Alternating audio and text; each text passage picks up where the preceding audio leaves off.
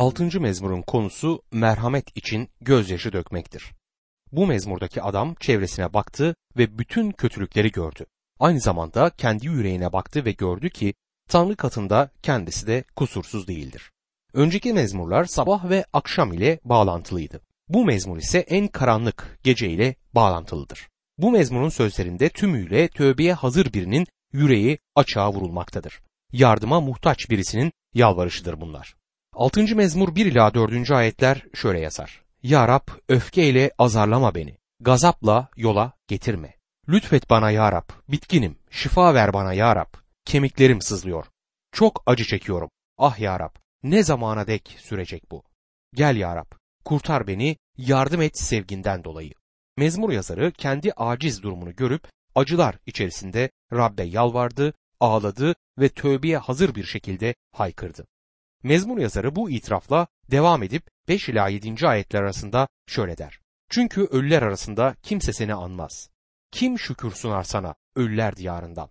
İnleye inleye bittim. Döşeğim su içinde bütün gece ağlamaktan. Yatağım sırılsıktam, gözyaşlarımdan. Kederden gözlerimin feri sönüyor. Zayıflıyor gözlerim düşmanlarım yüzünden. Bu ayetlerde hem Davut peygamberin kendi tecrübeleri dile getiriliyor hem İsa Mesih'in resmi çiziliyor. Hem son günlerdeki İsrail'in resmi hem de senin ve benim resimlerimiz burada bulunmakta. Bu harika bir mezmurdur. Umutsuzluğun derinliklerinden Tanrı'nın lütfuna bir sesleniş mezmurudur. Lütuftan başka bir şey bizi kurtaramaz. Yeni antlaşmada Tanrı bize defalarca diyor ki Tanrı kayra yani lütuf açısından çok zengindir. Benim yüzümden çok büyük bir lütuf kullanmalıydı ama Tanrı sana da yeterli ölçüde lütufu barındırmaktadır. Kayranın bolluğu, hazinesi, deryası onda bulunuyor. Bu lütfa hepimizin ihtiyacı var dostum. Yaşaya 52. bölüm 14. ayette birçokları onun karşısında dehşete düşüyor. Biçimi, görünüşü öyle bozuldu ki insana benzer yanı kalmadı diyor. 69. mezmur 3. ayette tükendim feryat etmekten. Boğazım kurudu. Gözlerimin feri sönüyor. Tanrımı beklemekten diyor. Yine mezmurcunun şu seslenişini okuyoruz. 42. mezmur 3. ayetti. Gözyaşlarım ekmeğim oldu gece gündüz. Gün boyu. Nerede senin Tanrın dedikleri için diyor. 38. mezmurda ise şu yakınmayı okuyoruz. 38. mezmur 10. ayetti. Yüreğim çarpıyor, gücüm tükeniyor. Gözlerimin feri bile söndü.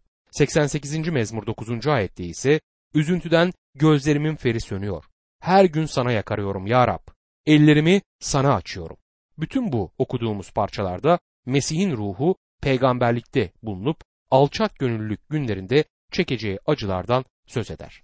Kendi halkından büyük sıkıntı döneminde kalanlar da acı çekecektir. Bugün imanların çoğu acı çekiyor. Mesih'in çektiği bu büyük acılar büyük tesellidir. Bunları çekti, bunlara dayandı. Senin çektiğin acıları, ızdırabı İsa Mesih'te çekti. Bu nedenle o seni anlar ve seni teselli edebilir. Rab İsa Mesih gibi bir kurtarıcıya sahip olmak gerçekten harikadır dostum. 6. mezmur 8 ve 9. ayetlerde Ey kötülük yapanlar! Uzak durun benden. Çünkü Rab ağlayışımı işitti, yalvarışımı duydu, duamı kabul etti der. Burada duaya verilen yanıtı görüyoruz. İbranilere yazılan mektupta İbraniler 5. bölüm 7. ayette diyor ki Mesih yeryüzünde olduğu günlerde kendisini ölümden kurtaracak güçlü olan Tanrı'ya büyük feryat ve gözyaşlarıyla dua etti, yakardı ve Tanrı korkusu nedeniyle işitildi. Evet değerli dostum, bizim için büyük bir umut kaynağı var. Biz de sıkıntılarımız içerisinde Rabbe yalvardığımız zaman işitileceğiz. Sen Rab İsa'ya iman etmişsen kardeşim, bu seni teselli etmelidir. Belki de şu anda senin durumun çok zor.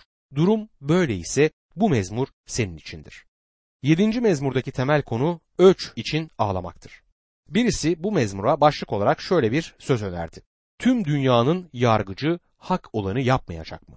Mezmur Rabbe bir haykırıştır. Ancak normal şarkılarda, türkülerde rastladığımız insani haykırışlar değildir bunlar. Bu mezmurda Davut peygamber bir kez daha yüksek sesle Tanrı'ya seslenir. Keşke onun bu mezmurunun müzik eşliğinde okunuşunu duyabilseydim. Bu mezmur peygamberlik olarak İsrail'in Tanrı'dan korkan arta kalanının büyük sıkıntı döneminde onlara karşı gerçekleşen saldırılarla elemlerini açıklar. Bu konu gelecek olan 8. mezmura kadar devam eder. Davut kendisinden emin şekilde hemen Rabbin lütfuna ve gücüne sığınır.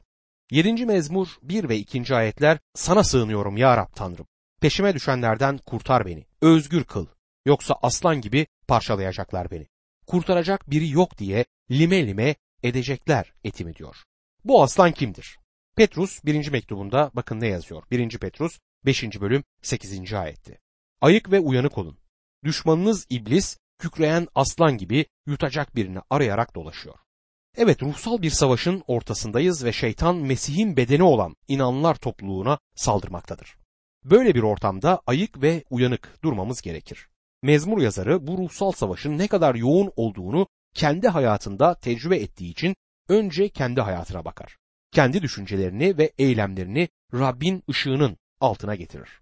7. mezmur 3 ila 5. ayetler arasında Ya Rab Tanrım eğer şunu yaptıysam, birine haksızlık ettiysem, dostuma ihanet ettiysem, düşmanımı nedensiz soyduysam, ardıma düşsün düşman, yakalasın beni, canımı yerde çiğnesin, ayak altına alsın onurumu diyor. Değerli dinleyicim, dünyada neden haksızlıklar olduğunu, masum insanların neden işkence çektiklerini ben ne anlayabilirim ne de bunu başkalarına anlatabilirim. Ben bu gibi şeyleri anlayamıyorum ama bunları tüm ayrıntısıyla anlayan birini tanıyorum. Bir gün onunla yüz yüze geleceğiz ve o zaman bunları bize açıklayacaktır. Hem kendi hayatımda hem de başkalarının yaşamlarında bazı şeyler var ki ben asla bunları anlayamam. Devam edince harika bir parçaya geliyoruz. Bu mezmurda 6. mezmurda gördüğümüz gecenin karanlığı değil sabahın kızıllığıdır. 7. mezmur 6. ayette öfkeyle kalk ya Rab, düşmanlarımın gazabına karşı çık, benim için uyan, buyur adalet olsun diyor. Davut peygamber burada düşmanlarına karşı gerekeni yapması için Rab Tanrı'ya seslenir. 7. mezmur 11. ayette ise Tanrı adil bir yargıçtır. Öyle bir Tanrı ki her gün öfke saçar diyor. Şimdi içinde yaşadığımız bu ilginç dönemde yeni ahlak ölçüleriyle karşılaşmaktayız. Aslında bunlar yeni ahlak ölçüleri değil de eskinin ahlaki ölçüleridir. Rab Tanrı'nın ölçüleri bunlar değildir. Bu nedenle Davut'la birlikte şöyle ilahiyi okuyabiliriz. 7. mezmur 17. ayet. Şükredeyim doğruluğu için Rabbe, yüce Rabbin adını ilahilerle öveyim. Dostum, Rab Tanrı günah karşısında gereken cezayı kesin olarak verecektir. Bundan hiç kuşkumuz olmasın. Gün gelecek ki günahı tümüyle ortadan kaldıracaktır. Rabbe şükürler olsun. 8. mezmurun başında şu başlığı görürüz. Müzik şefi için Gittit üzerine Davut'un mezmuru. Bu başlık için şöyle de söylenebilir. Tanrısal adalete övgü Kora şefi için oğlunun ölüm bestesi Davut'un mezmuru. Mezmurlardan bazılarına Mesih'e özgü mezmurlar denir. Çünkü bu mezmurlardan bazı alıntılar Yeni Antlaşma bölümünde yani İncil'de tekrarlanmaktadır. Bu alıntılar Rab İsa Mesih'e özgü bazı özellikleri bizlere aktarır. 8. mezmurdan bazı alıntılar Yeni Antlaşma bölümünde 3 defa geçer. Hatta diyebiliriz ki bu mezmurlardan bize aktarılan alıntılar aslında İsa Mesih tarafından şahsen seçilerek aktarılmıştır. Matta'nın 21. bölümünde şöyle bir olay kaydedilir. Rab İsa'nın Yarışim kentine girdiği bir zaman anlatılır. Matta 21. bölüm 9. ayette. Önden giden ve arkadan gelen kalabalıklar şöyle bağırıyorlardı. Davut oğluna Hozanna. Rabbin adıyla gelene övgüler olsun. En yücelerde Hozana. Başkahinlerle dinsel yorumcular Matta 21. bölüm 16. ayette İsa'ya bunların ne söylediğini duyuyor musun diye sordular. Duyuyorum dedi İsa. Siz şu sözü hiç okumadınız mı? Küçük çocukların ve emziktekilerin dudaklarından kendine övgüler döktürdün. İşte bunu söyleyerek onlara 8. mezmurdaki ikinci ayeti aktarıyordu. Başkahinlerle dinsel yorumculara kutsal yazıları okumanın iyi bir yol, iyi bir düşünce olduğunu söyledi. Çünkü bununla çocukların bunları neden söylediklerini anlamış olurlardı. İkinci alıntıyı 1. Korintliler 15. bölüm 27. ayette buluyoruz. Mezmur'un 6. ayetine bakarsak orada şöyle yazar. Ellerinin eserlerine onu egemen kıldın. Her şeyi ayaklarının altına serdin. Yeni Antlaşma bölümünde ise Elçi Paulus Korint'teki inanlılar topluluğuna yazarken 1. Korintliler 15. bölüm 27. ayette çünkü Tanrı her şeyi Mesih'in ayakları altına sererek ona bağımlı kıldı.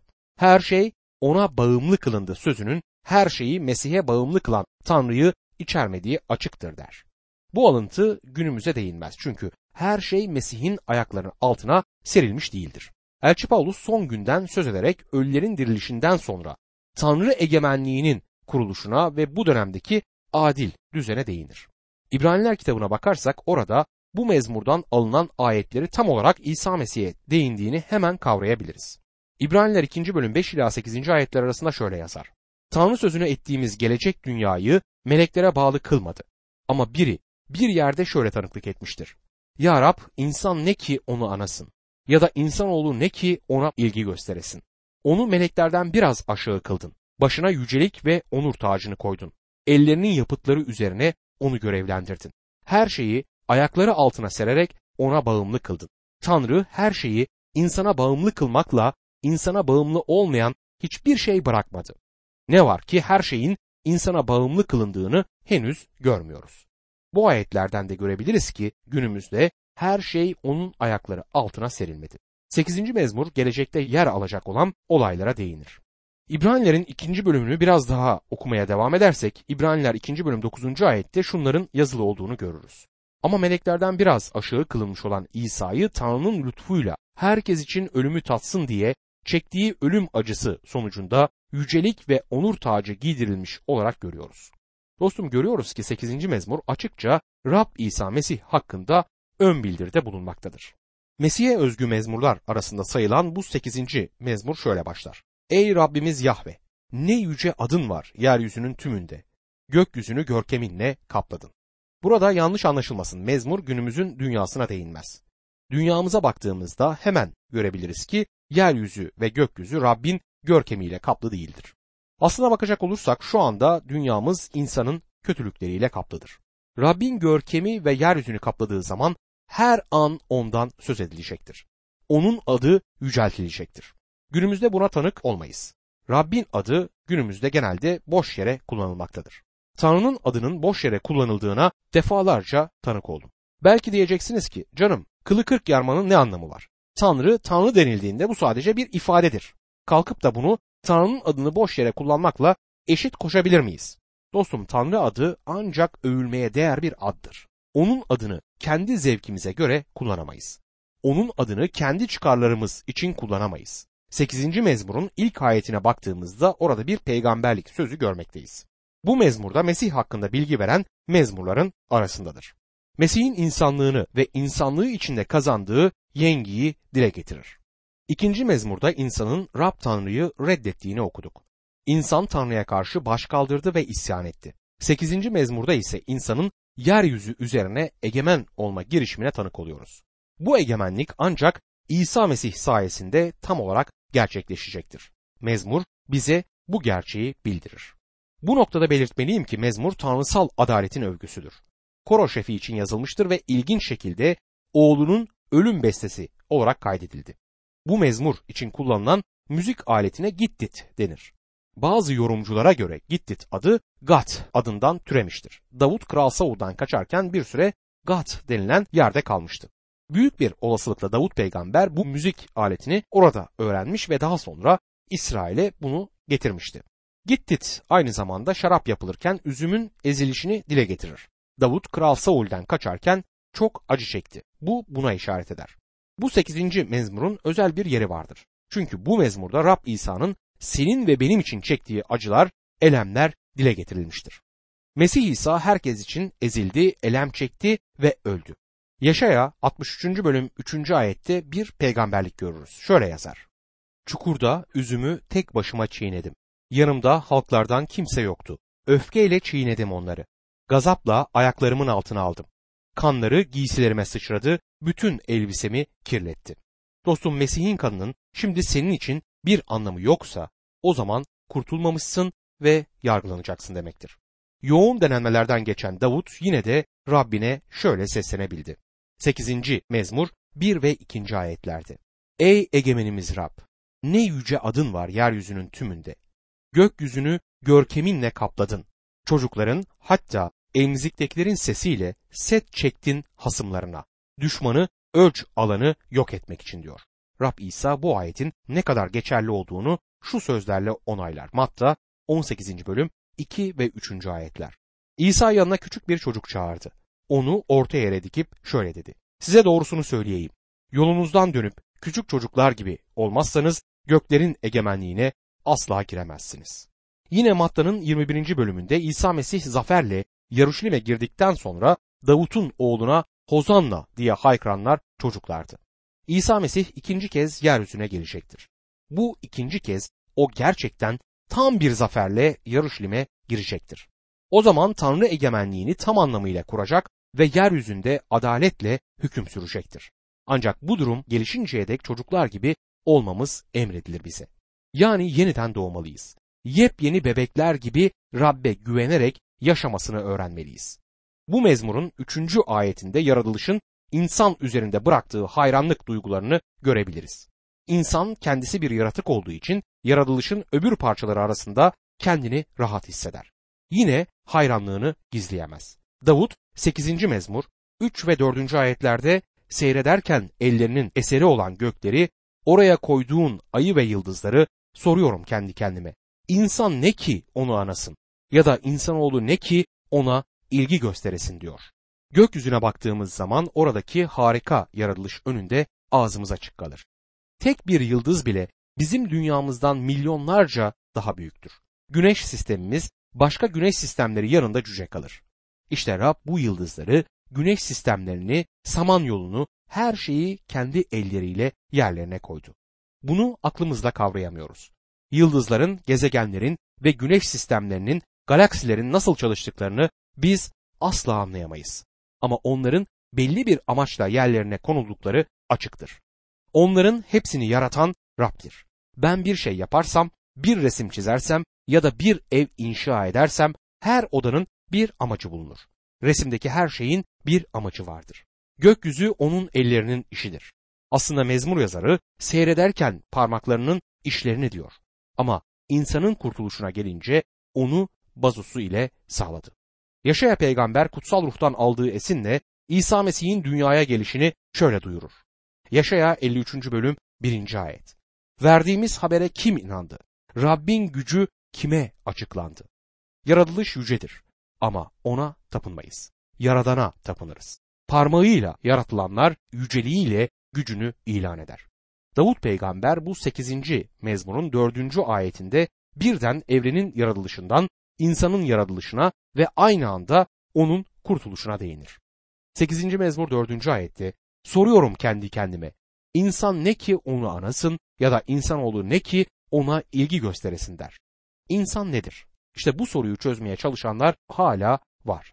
Tanrı sözü Tanrı'nın bizi yaratıp yeryüzüne koyduğunu kaydeder. Sonra insan suç işledi. Tanrı'dan yüz çevirdi, Tanrı'ya iman etmedi, ona itaat etmedi. Tanrı insanı neden önemsesin? Tanrı niçin bir göz kırpmasıyla insanı ortadan kaldırıp ondan kurtulmasın? İnsan çok hatalı. Bunu duymak istemez. Bizler başarı duymak istiyoruz. Dünyada insan o hastalığa bir çare buldu, şuna bir çare buldu gibi sözleri duymak isteriz. Ama keşke bunlar gerçek anlamda olsaydı. Ama yok. İnsanın geçmişi de başarılı değil. Tam tersine hatalarla, kötülüklerle dolu. İnsan dünyayı alt üst etti. Halen de mahvetmektedir. Mezmur yazarı şöyle soruyor. İnsan nedir ki onu göz önüne alasın? Ama insan Tanrı'nın gözünde önemlidir, değerlidir. Önemli olmasaydı sevgili dinleyicim, Tanrı kendi özünden Mesih'ini dünyaya gönderip de onu insanın günahları için çarmıh ölümüne vermezdi.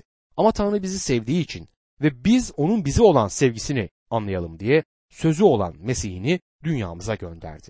Tanrı sevgi aracılığıyla bizi kurtarmadı. Lütfu aracılığıyla bizi kurtardı. Çünkü sunacak hiçbir şeyimiz yok. Kurtulmaya layık değildik. Ama o bizi lütfu aracılığıyla kurtardı. Bunu yapmak için yeryüzüne geldi İsa Mesih. Bilmem evrende başka gezegenlerde hayat var mı? Belki vardır, belki yoktur. Ancak bildiğim bir şey var. Rab İsa çarmıh üzerinde ölmek üzere bu dünyamıza geldi. Bu dünyada yaşayan insanları o kadar çok sevdi ki biricik oğlunu çarmıh üzerinde Rabbimiz feda etti. Mezmunun sözleri insan nedir ki onu göz önüne alasın? İnsanoğlu nedir ki ona ilgi duyasın dedikten sonra 5. ayette şöyle devam eder. Neredeyse bir tanrı yaptın onu. Başına yücelik ve onur tacını koydun. Evet Rab İsa eski antlaşmada görününce Rabbin meleği niteliğinde geldi. Beytlehem'e geldiğinde bundan çok daha alçak görünürlük içerisinde insan bedeninde geldi. Mezmur yazarı Davut şöyle der. 8. mezmur 6. ayette. Ellerinin yapıtları üzerine onu egemen kıldın. Her şeyi ayaklarının altına serdin. İlk yaratılışta insana bu egemen güç verilmişti ama Adem ile Havva günaha düşünce bu yetkiyi yitirdiler. Bu nedenle bugün insan bu yetkiye sahip değildir. Bilime gelince bilimde her şeyin kontrol altında olduğunu sandı ama şimdi bilimin bu dünyayı kirlettiğini görüyoruz. Dünyamız çağımızda neredeyse büyük bir çöplük haline geldi. Bilim bu dünyayı kirlettiği için sorumludur. Bilime tapınıp da bu çöplükten çıkmak istiyorsan Tanrı dışında kimse sana yardım edemez. Her şeyi ayaklarının altına serdin. Şu anda sermediler. İsa Mesih dönünceye dek de serilmeyecek. 8. mezmur 7 ve 8. ayetlerde davarları, sığırları, yabanıl hayvanları, gökteki kuşları, denizdeki balıkları, denizde kıpraşan bütün canlıları diyor. Tüm bunları Rab Tanrı yarattı. Tüm güce sahip olan Tanrımız, var olan, görünen ve görünmeyen her şeyin yaratıcısıdır. Elçi Paulus Roma'daki imanlara Romalılar 1. bölüm 20. ayette şöyle yazdı. Tanrı'nın görünmeyen nitelikleri, sonsuz gücü ve tanrılığı dünya yaratılalı beri onun yaptıklarıyla anlaşılmakta, açıkça görülmektedir. Bu nedenle özürleri yoktur. Değerli kardeşim, çevremize şöyle bir bakmamız yeter. Onun ellerinin işleri açıkça görülebilir. Bunu gördükten sonra Davut ile birlikte 8. mezmur 9. ayette yazıldığı gibi şöyle diyelim. Ey egemenimiz Rab! Ne yüce adın var yeryüzünün tümünde. Bugün değil ama gün gelecek ki Rabbin adı yeryüzünün tümünde yüce olacaktır. Günümüzde ah çeken, iş altında acı çeken, kurtuluşu bekleyen bir evrende yaşıyoruz. Romalılar 8. bölüm 22. ayette bütün yaratılışın şu ana dek birlikte inleyip doğum ağrısı çektiğini biliyoruz. Ama Tanrı bütün yaratılışın üstündedir. O görkemini göklerin üstüne koydu. Bunların üstünde o var. Beytlehem'de doğsun diye 2000 yıl kadar önce yeryüzüne gelen kişi. Artık görkemde Tanrı'nın sağında oturmuştur. Ancak iman sayesinde onu görebiliriz. İşte bu kişi İsa Mesih'tir. 2. Korintliler 3. bölüm 18. ayette ve biz hepimiz peçesiz yüzde Rabbin yüceliğini görerek yücelik üstüne yücelikle ona benzer olmak üzere değiştiriliyoruz. Bu da ruh olan Rab sayesinde oluyor der. Kutsal söz bize bu vaadi verir. Elçi Yuhanna da ileriye bakarak 1. Yuhanna 3. bölüm 2. ayette sevgili kardeşlerim daha şimdiden Tanrı'nın çocuklarıyız ama ne olacağımız henüz bize gösterilmedi. Ancak Mesih göründüğü zaman ona benzer olacağımızı biliyoruz. Çünkü onu olduğu gibi göreceğiz der. Mesih inanlısı için ne görkemli bir gelecek var. Mesih inanlısı için işte böyle görkemli bir gelecek bulunmaktadır. Şu günaha yenik düşmüş dünyada çürümekte olan bir doğa içinde günden güne yıpranan bir bedende geleceği beklerken Mesih imanlısı daha görkemli bir düzeni, daha görkemli bir bedeni bekler. Bunu alacağından da emindir. Bir daha bu mezmurun Mesih'e değindiğini anımsatmak isterim. Mesih'in insanlığını ve insanlığındaki son yenilgisini vurgular.